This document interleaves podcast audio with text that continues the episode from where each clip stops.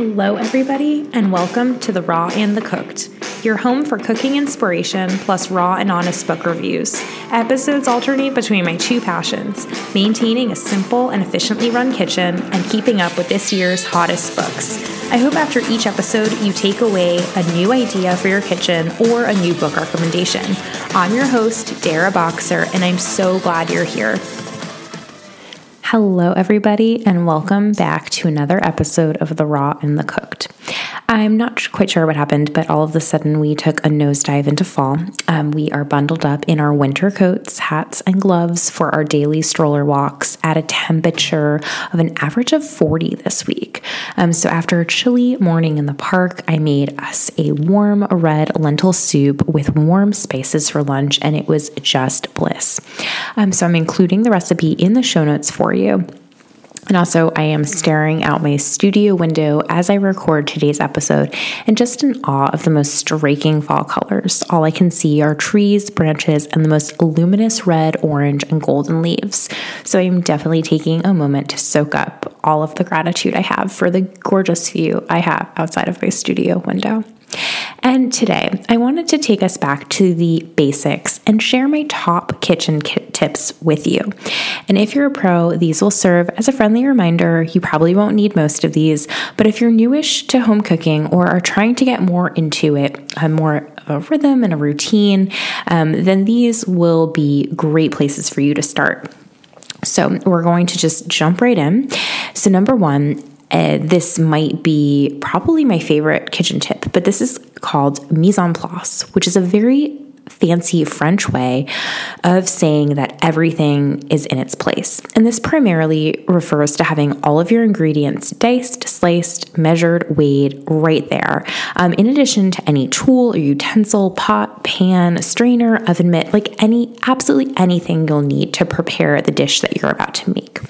And for the ingredients portion, I recommend investing in a dozen or so small prep bowls. But it's more than just that and more than the ingredients. It's really having the forethought to gather whatever you'll need before the dish is finished, just so you don't have to like stop what you're doing to grab whatever it is. Like you want to be able to get into the flow with cooking, and mise en place definitely helps you with that. It's more than just your ingredients. Like I'm sure you'll see a lot of like beautiful photos of of you know just all the ingredients gathered, which is great, but you really want to include like tools or anything else that you'll need ahead of time. So that is my probably my favorite tip for, uh, for today in this list. Okay, so number two, ensuring your skillet or your pan is hot. So, a hot pan is essential for sauteing and it's going to help create a great crust and prevent food from sticking. Um, so, how do you know when your pan is hot enough? Well, the oil will have a mirage look to it. Um, or if you still can't tell, um, I suggest sprinkling just the tiniest amount of flour in the pan. And if it sizzles, then it is hot and ready to go. Um, so, a classic mistake that people make when they're in a hurry is not allowing the pan or the, I'm sorry, it's more like the oil getting hot, right? It's not just the pan. Um, the I mean, obviously, like the oil reflects how hot your pan is. Um, but a classic mistake people make is like not waiting until their oil is hot enough before they get started. So number three, use an instant read thermometer. And if you're if you've been cooking for a while, you probably will be able to feel how well your chicken or your steak or your fish is done based on like how much resistance you get when you push on it with like a tongue or a spatula. But for uh, those of us that are new-ish to cooking, I strongly suggest checking the temperature of your meat. And you know what? Even if you're a professional, like it never hurts to double check, right? Because like it, it's just a good thing to do for you know food safety purposes.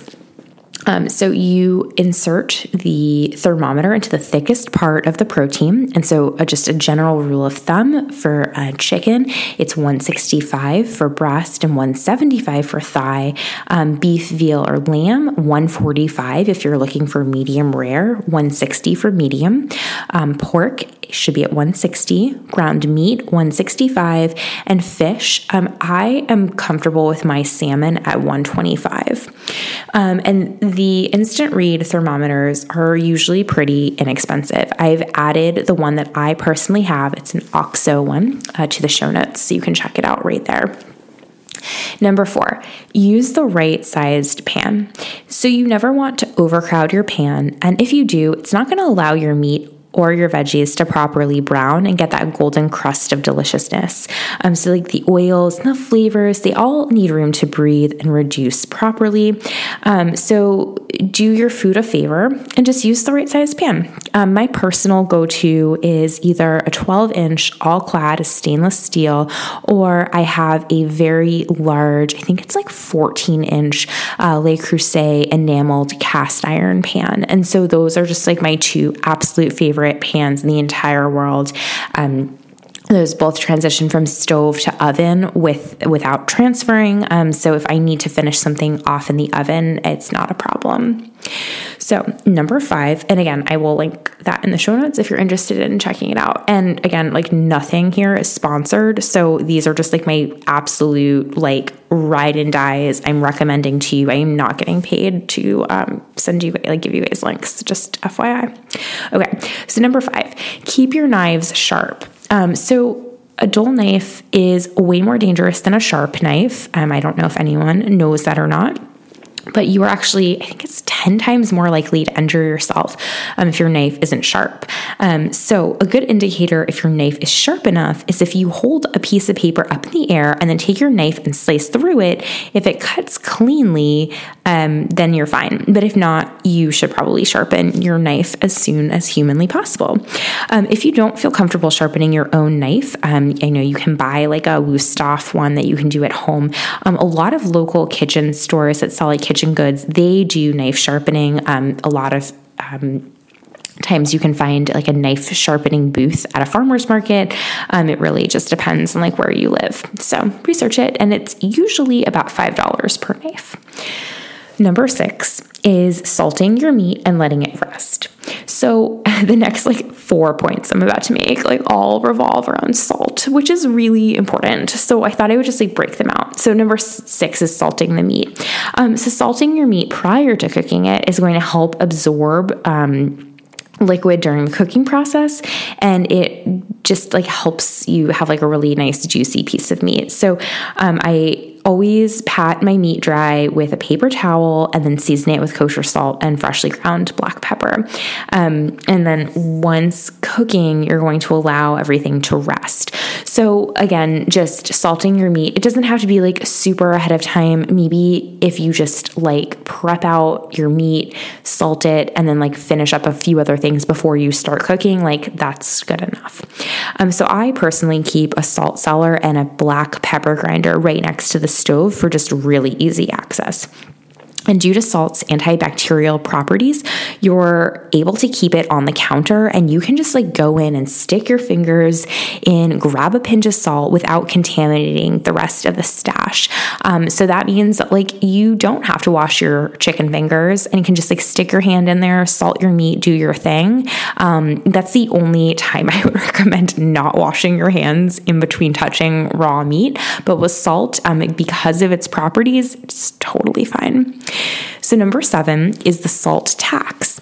Um, and as you're cooking, it's just an important rule to pay the salt tax anytime you add anything new to the pan. So, for example, just like walk you through like a recipe you know, you're going to add butter to your oil. You're going to make sure your pan is hot. You're going to add in your onion and then sweat it down because um, most recipes call for it to be like reduced to translucent amount. Um, so just season your onion with a pinch of kosher salt. And then maybe next you'll add garlic, tomato paste, like who knows, uh, another pinch of kosher salt to taste. Um, and then maybe you add a few other veggies or whatever else you're making, pay the salt tax. Um, so it sounds like a lot of salt, like every time you put anything new in the pan, for the most part, you're going to like follow up with like a small pinch of kosher salt. Um, but if you're salting as you go, you're going to end up with a better flavor profile which will allow like the salt to like really penetrate the food rather than if you were to simply like salt at the very end um, yeah, which brings me to my final salt point. You can always add more salt, but it's really tough to correct over salting. So salting as you go is is crucial because like if you don't add enough during the cooking process, then like you're stuck salting at the very end and then like the salt doesn't have time to like really do its thing. Um, so just salt with caution. Um, but another key thing is to really taste your food throughout the cooking process just to make sure that like you don't have a heavy salt hand. So um, number eight is my like very last salt point, I promise. But unsalted butter, like always. Um, so you are going to want to be in control of the salt level in your food. And the only way by doing so is salting it yourself and not getting salt from any other sources, like the butter. Um, so uh, just another quick reference America's Test Kitchen, which is like basically my Bible, they never use salted butter. Just saying. Just saying. Um, and then lastly, number nine is have fun and experiment. Recipes are usually just a suggestion. Um, I always mix and match, add things, take away things. If I don't think something will sound right or come out right, I will probably just do whatever I think is best. I mean, and there are definitely some times that I follow recipes to a T, um, but a lot of times I just trust my own intuition or feel like I need to add like more liquid or less or like whatever the case is like please just like use your use your discretion and like you do what works for you and what you know you'll like to eat. So yeah those are my nine kitchen tips. Um, oh and i should make a quick note that most recipes that you read will not tell you to pay the salt tax. And like anytime you add anything like i try my hardest when i add and edit recipes to my my websites, I always try to say like, you know, then add blah blah blah to the pan, season with kosher salt to taste, right? Like because I feel like a lot of times they don't say that and then you are left over salting. So just uh, another salt point that I just couldn't help but bring up. Okay, so that's that's all I have for you guys today. These are just my top kitchen tips, um, probably for people that are like getting into cooking a little bit more. Um, I feel like the experts will already know these things, but that's okay. That's okay. Um, and then, lastly, before we wrap up, as always, when we end a kitchen episode, I would love to talk about the books that I'm currently reading. Um, so, I recently started We Are the Brennans and uh, Crying in H Mart, and I don't have these uh, books in front of me, so I'm so sorry I don't have the author names, but anyway, um, the We Are the Brennans novel that I am reading, it is a family drama, which you guys know is my favorite. So I'm just loving it. It's a slow burn and it's just so well written and lovely. And it's impossible not to like love all of the characters and just want to hear the whole story through and through. And then Crying in H Mart is a memoir about a woman who lost her mother she must have been like in her late 20s when this happened and her um, she's half korean and or half vietnamese. Oh my gosh i should really know these details. I'm so sorry. Um did i mention i have two kids under three and like barely sleep? Yeah. Um so she she's um half white and half oh I want to say Korean. I'm gonna say Korean. That's gonna be my my gut. Anyway, um, her mother passed away due to cancer, and the memoir is oh my god. I'm only like 20% in, and it's perfect. Like the writing is like out of this world. I like am just absolutely gripping the edge of my seat. Have to know what happens next. Love the way she describes her mother and her relationship with her, and the food descriptions in this book are like literally mouthwatering. Um, it's just so good. Oh my gosh.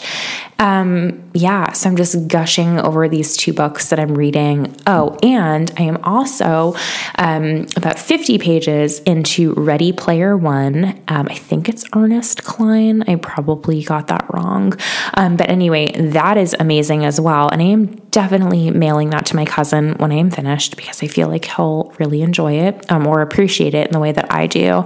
And I'm sure I'm like very late to the party with Ready Player One, but oh my god, it's so good.